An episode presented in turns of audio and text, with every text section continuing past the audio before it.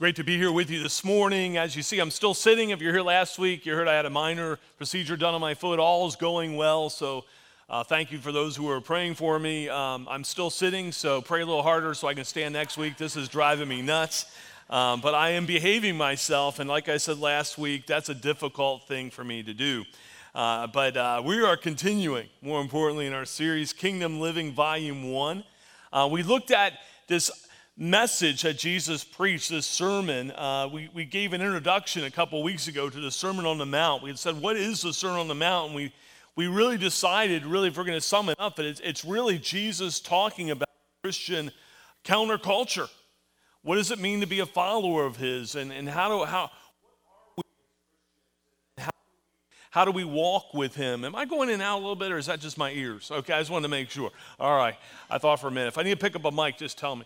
Um, but, uh, but we looked at that. We looked at how do we receive the teaching of Jesus? How do we receive the teaching of Jesus? Do we come uh, with an attitude that says, Lord, I want to learn, I want to obey, I want to walk with you? Uh, and then last week we looked at Christ's teaching on the Beatitudes, which really is the foundation of all that Christ is going to teach in this, in this pretty long message. It's the longest message of Christ recorded in scriptures. Matthew, uh, Gospel of Matthew, chapter 5 uh, through 7, three chapters of, of just him teaching on this. What does it mean to be a follower of Christ? And this morning we're going to look at what does it mean to, to have influence? In fact, what is the influence of a believer? And the passage really fits into a particular biblical theme that Christians are meant to be different from the world as kingdom influencers. And a way of looking at this is this. Uh, let me give a, an illustration. All illustrations break down at a certain point, but I think you'll know where I'm, what I'm trying to get at here. God calls us as believers not to be thermometers, but thermostats. A, a thermometer, when you think about it, all it does is reflect the temperature, right? You put it in your mouth, it reflects whatever your temperature is. And God hasn't called us as the church to reflect the culture around us. He's called us to be a thermostat. A thermostat, what? Dictates the temperature. It, it, it, it changes things, at least if your air conditioner or heater is working. It, it, changes things. And so God's called us not to be a thermometer, but a, but a thermostat. So let's look at our passage together, keeping that in mind. Matthew 5 13 through 16. Jesus is preaching and he says, You are the salt of the earth. But if salt has lost its taste, how shall its saltiness be restored? It's no longer good for anything except to be thrown out and trampled under people's feet. You're the light of the world. A city, a city set on a hill cannot be hidden, nor do people light a lamp and put it under a basket, but on a stand. And it gives light to all in the house. In the same way, let your light shine before others so that they may see your good works and give glory to your Father who is in heaven. And so Jesus uses two metaphors here, right? Salt and light to describe the influence of believers for good in the world. And so let's dig into what Christ is teaching here on us being Christian influencers. Let's, let's go back to verse 13. Let me read it again. You're the salt of the earth, but if salt has lost its taste, how shall its saltiness be restored? It's no longer good for anything except to be thrown out and trampled under people's feet. The verse begins what? You are the salt of the earth. Say with me. You are the salt of the earth. Who's the salt of the earth? We are. Christians are the salt of the earth. And what's the meaning of the metaphor? Well, salt really, when you think about it, has really three, three qualities, if you will, three, three helps for us. It cleanses, that for centuries salt has been used for medicinal purposes. And so believers are to live pure lives in the world, in a way, sort of cleansing the culture by saying this is the way that God has called us to live. In fact, later in Jesus' sermon, we'll look at the fact that Jesus is very clear to say there's two paths one leads to destruction, one leads to life. And we as believers know the way, the path that leads to life. And as we live that, we are like a cleansing agent within our culture. Uh, secondly, salt preserves. And, and uh, how many of you like beef jerky? Anyone like beef jerky? I love beef jerky personally. Salt preserves. It's been a preservative for many, many years, especially before refrigeration. Salt was, was crucial for preserving meats and so forth. And Christians are to stand up for what is right in a way preserving the truth, preserving the truth in our culture. And then lastly, salt flavors. Followers of Christ are to attract people to the Lord. In the way we live, in the way we speak, in the way we react to things, we're, we're to have that flavoring element to our faith that allows people to, to want what we have. And for us to be able to say, well, you can have it in the same way we do through, too, through Jesus Christ. What's all this mean? Well, believers are to live by the power of Christ in such a way that their lives exemplify Christ, their mouths profess Christ and his teaching, drawing people to the Lord. And the verse concludes this way But if salt has lost its, salt, its taste, how shall its saltiness be restored? It's no longer good for anything except to be thrown out and trampled under people's feet. The, the effect of salt is conditional, Jesus says. And, and, and yet it's interesting, strictly speaking, salt can't lose its saltiness, strictly speaking. Uh, matter of fact, sodium chloride is a very stable chemical compound, uh, unless it becomes contaminated with something else. And so Dr. David Tuck, he, he suggests what Jesus is talking about here, what they called salt during the time of Christ is different than what we call salt in a way. In fact, it was a white powder, perhaps from the Dead Sea, which is extremely salty, by the way. I've been there. And when I was there with a group who I was with, they said, be very careful because if you have just the smallest little cut, it'll burn, which I would think would be true. I didn't, so I don't know. But one of the guys, without thinking, you know, you get in the water, have you ever splashed your face? And he got in, he splashed his face, and he started crying out. I mean, it, it, it, was horrible. And what was even worse was the few of us who were with us who couldn't stop laughing because it was so ridiculous, so ridiculous. But, um, but this, probably from the Dead Sea, they would dry it out.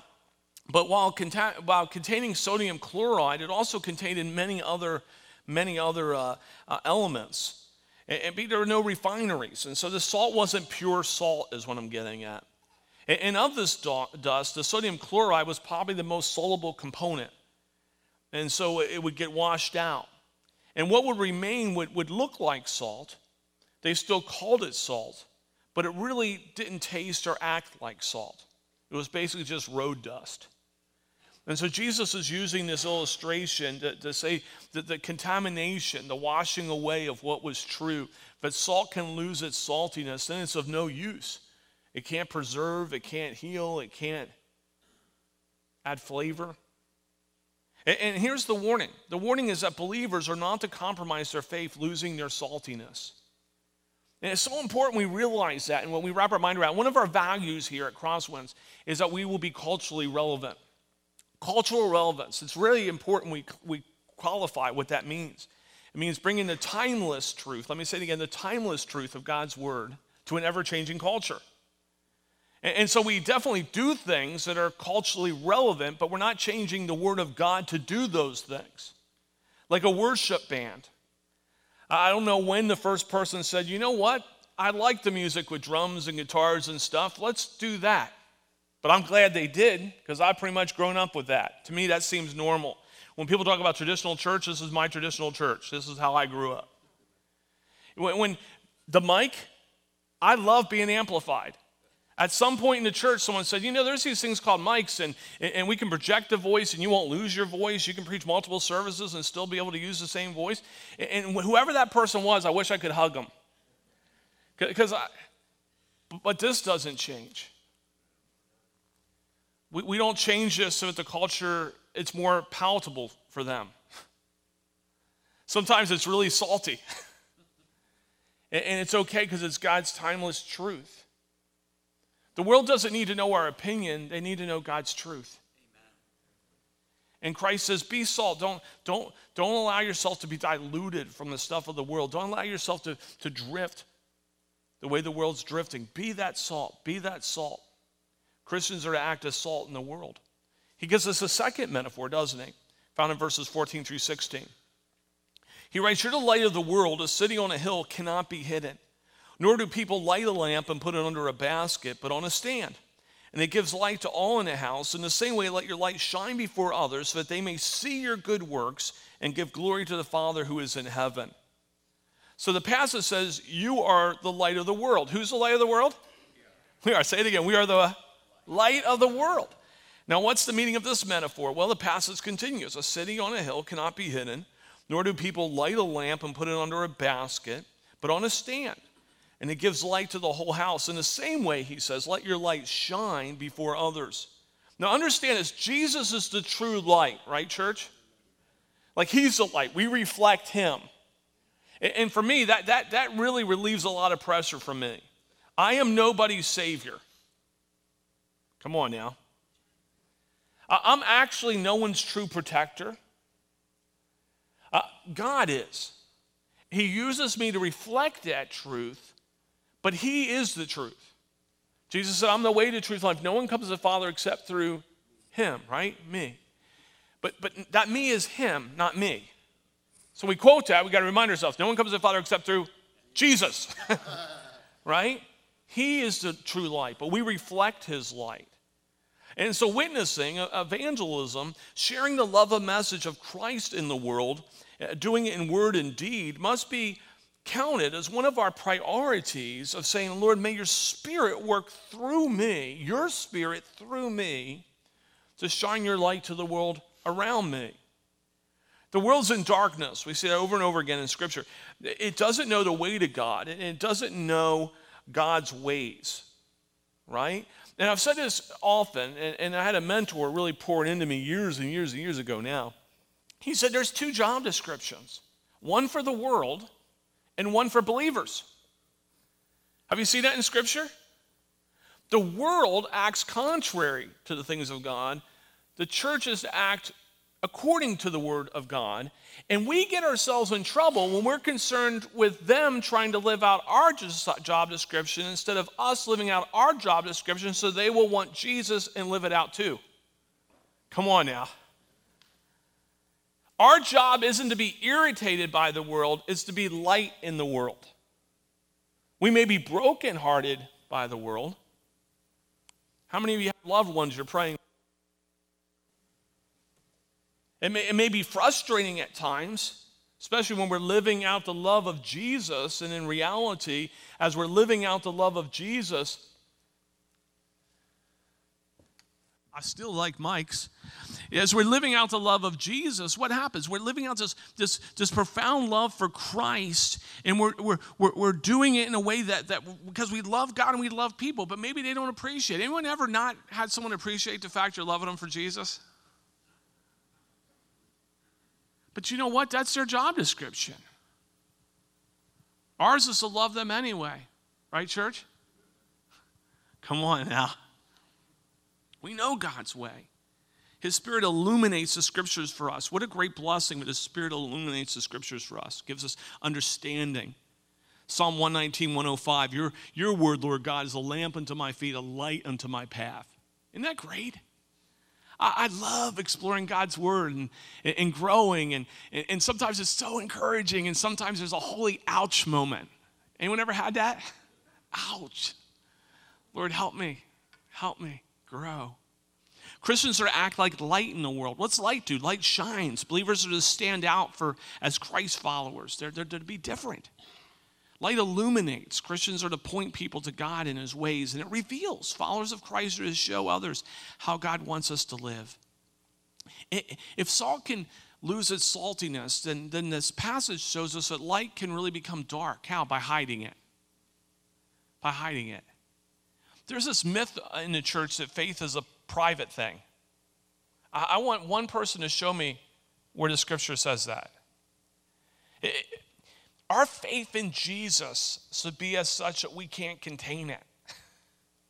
You follow what I'm saying? Like, I don't know about you, but as we were singing this morning, I thought I was going to erupt. I mean, did you hear the words of the songs we were singing, proclaiming to Christ? I mean, He surrounds us. As we were singing that God surrounds us, I thought to myself uh, of the words of St. Patrick, who said, God is, is above me, He's beneath me, He's in front of me, He's behind me, He's within me. I'm consumed by the living God. wow, that's good stuff. That'll preach and that'll live. And that's what light does. Now, call, God calls us to, to, to, to be honest about who we are. We're, we're, we're, we're saved and we're, and we're being sanctified. We're making, we're becoming more and more like Jesus, but we're not perfect yet. And, and, and, and we don't claim to be. We're, we're being perfected and, and we're our honest, true selves before people. But listen how the passage concludes. Let your light shine before others so that they may see your good works and give glory to the Father who's in heaven. Give glory to who, by the way? The Father. And so, since I'm being perfected, when I do something wrong, I'm quick to admit it and take responsibility for it. That's all me. And when something good comes out of my life, I'm quick to say, That's God. it's to His glory. Craig, that was a good thing. It's because of Him. Craig, you messed up. That's because of me. And God's working in me. God calls believers to be willing for their Christian walk to, to be visible to others. And when believers let their light shine, people will see our Christ like good deeds. Uh, people will praise the Father in heaven. Not everyone, but some will be drawn to Him. I'm here because of people who let their light shine. How about you? There was a difference. I wanted that. I wanted to be a part of God's family, not knowing what that all meant. I wanted to be a part of what He wanted me to be a part of. We're to be our honest selves as described in the Beatitudes and not ashamed of Christ. So, how does Christ intend for us to live? Well, as, as Christians, we're to be light in the world. And, and I believe it's more than just being nice, church. I really do. I believe it's so much more than just being nice. I've heard people say something like this Well, that person must be a Christian because they're nice. Now, I, I, I want to be honest here and I want to be careful, okay? I'm better at being honest and careful sometimes, but I'm going to try to be honest and careful, okay? I know many Christians who are nice. I do. As a matter of fact, most of the Christians I know are nice people. But let me let you know a little secret if you haven't really realized it. I know many people who have yet to receive Christ as their Lord and Savior who are nice. I mean, really, I, I, think most people, by and large, are nice people. Most, not all, most. But here's the truth I know some people who claim to be Christians who aren't really all that nice. Come on now.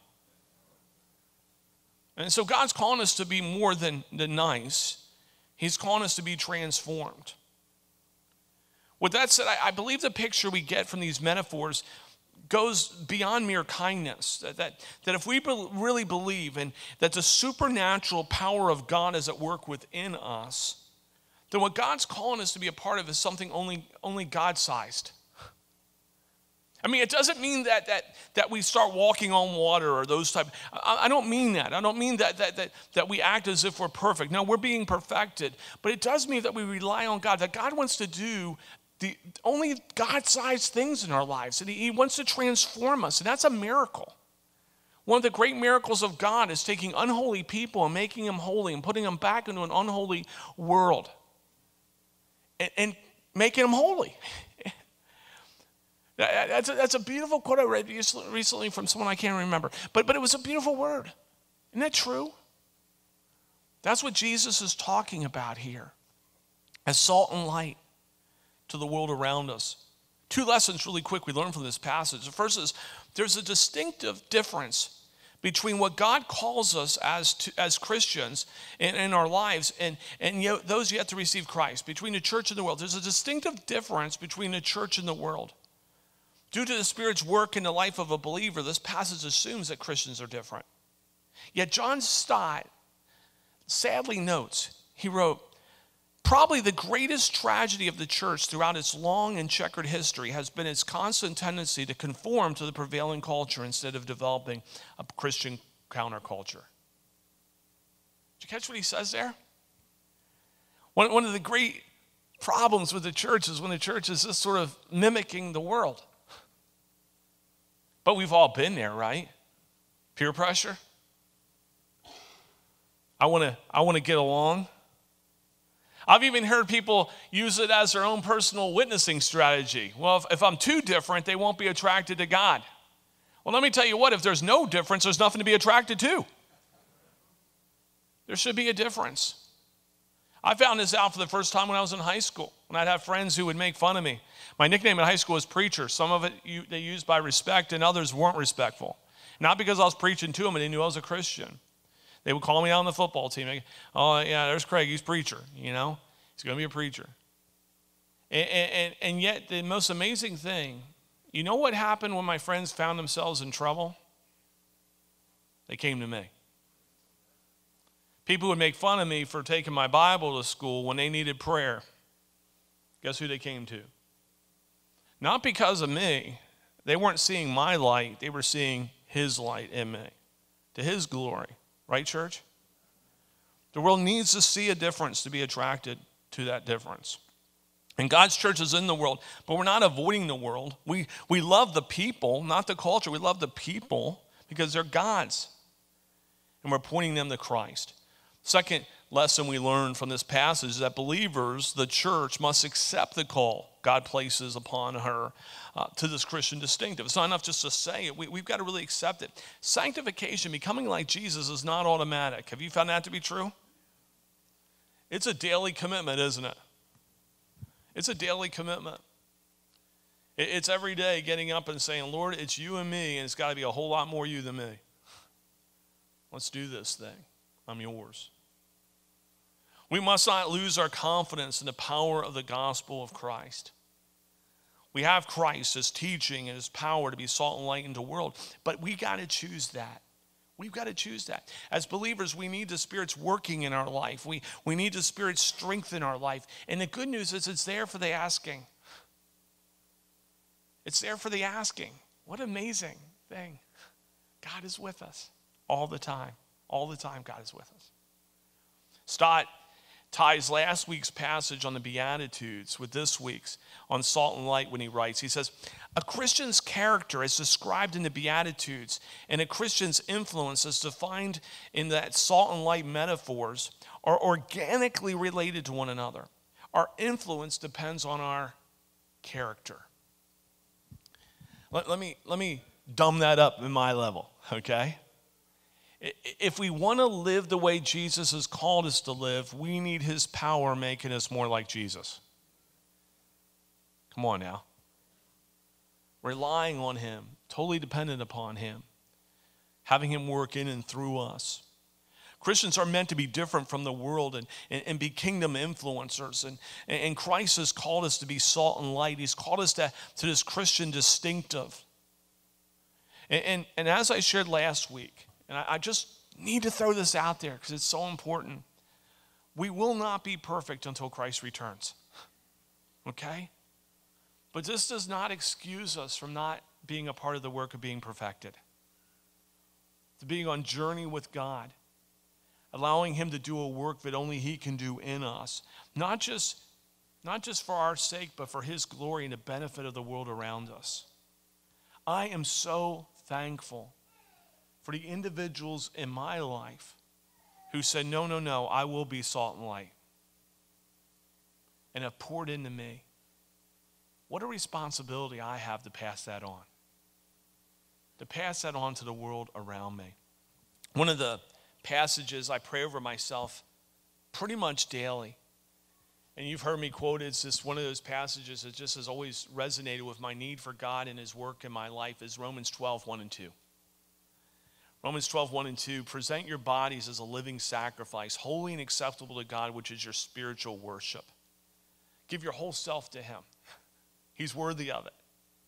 Think about it. Paul, Paul's written 11 chapters and he just breaks out and says, by, by all this stuff I've written, all this stuff that God has done, what do we do? We give ourselves wholly to God. Now, I don't know about you, that's not a one time thing for me. Has anyone had to do that multiple times in a day? Lord, remind me I'm yours. Do this work in me. But the verse goes on and says, Don't be conformed to the world. I want to go back. Don't, don't be a thermometer. don't be conformed to the world. Don't, don't just sort of reflect the world. I had a friend who visited a church some time ago now, years ago. And when he was there, he was surprised by a person giving the tour cussing left and right, just, just one curse word after the other. And, and when no one else was around, he said, why, why, why, did you, why do you feel you need to do that? And he says, What makes people who aren't church comfortable? And my friend said, I didn't know we were supposed to do that. My call isn't to make people comfortable, it's to love them. It's to stand for Jesus. And they may not appreciate it when things are going well in their life, but who knows when things aren't if they don't say, you know what? There's something different in him. It's like my friends in high school, I've seen it true over and over again. There's something different in him. Neighbors, something different in him. That's what God calls us to. The verse continues in verse 2 of Romans chapter 12. It says, Be transformed, be transformed by the renewal of your mind, that by testing you may be able to discern what God's will is, his good, acceptable, and perfect will. Transformation actually comes from the, that word transform is, is comes from the word we have metamorphosis. That's a transformation that God does in the life of a believer, surrenders to something. Be a thermostat. Dictate the temperature around you. Be different for Jesus. By the way, don't just be different, be different for Jesus, right? We, we don't want to be wacky. I, I won't even get into that. That's a whole other message. There is a Christian subculture, but to be honest with you, is wacky. We're to be a Christian counterculture which points to Jesus. There's a difference. Okay, if you don't know the difference, then, then um, Pastor Chris would love to talk to you a lot about that. he would love to spend hours with you about that. But, but um, be, be, a, be a thermostat, not a thermometer. God has a fantastic work he wants to do in and through our lives. But, but really, there's a key, key question. The key question is this we looked at it last week. What's our response going to be?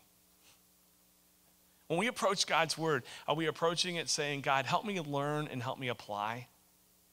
Or is it, well, that's good information? and if it's, Lord, help me learn and help me apply, what if we learn this morning that God is saying, here's your next step? And are you willing to take that next step? What is your next step? Is God, are you willing to take that next step with God? The good news is you're not taking it alone, you're taking it with Him. You're not doing it by your own strength, you're doing it by His. And it's not for your glory, it's for His anyway. And He's really good at being God.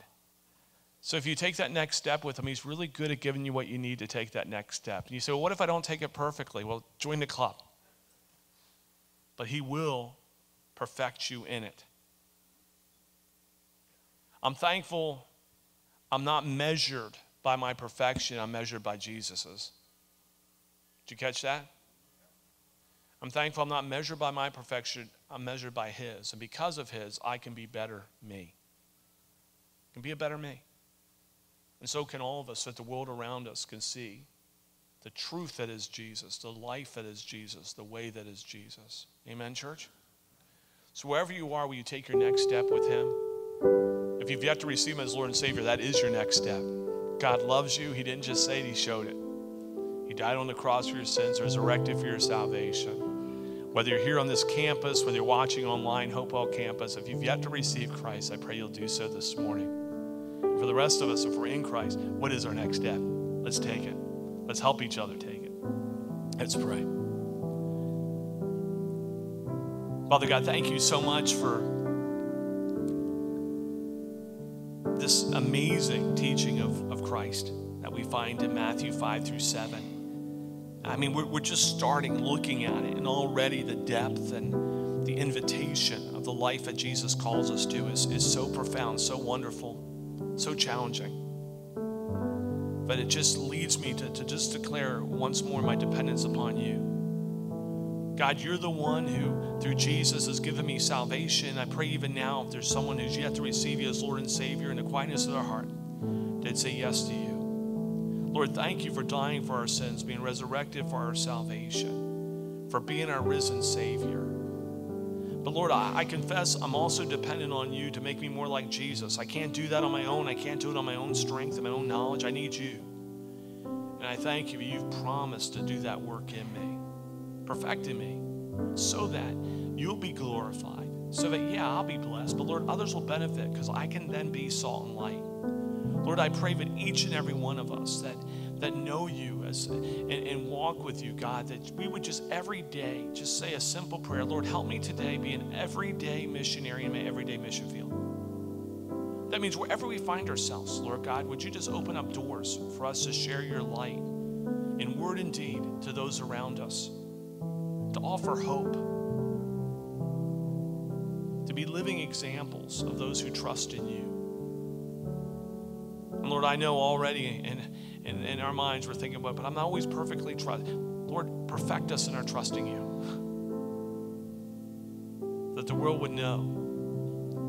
But the things in my life that still need work, that's on me. But the things in my life, Lord God, that you have done work on and, and that are light and that is salt, Lord God, that's to your glory. Lord, thank you. As I've said many a time, thank you. But I'm not what I used to be. I know what I'm not what I need to be, but I'm not what I used to be. Thank you that I'm a work in progress. And Lord, may that work bring others to you. In the precious name of Jesus, make us salt and light. And as you've blessed our gathering, Lord God, would you bless us as we scatter throughout this region? That your salvation, that your power, that your hope would spread across this area for your glory. In Jesus' name, amen.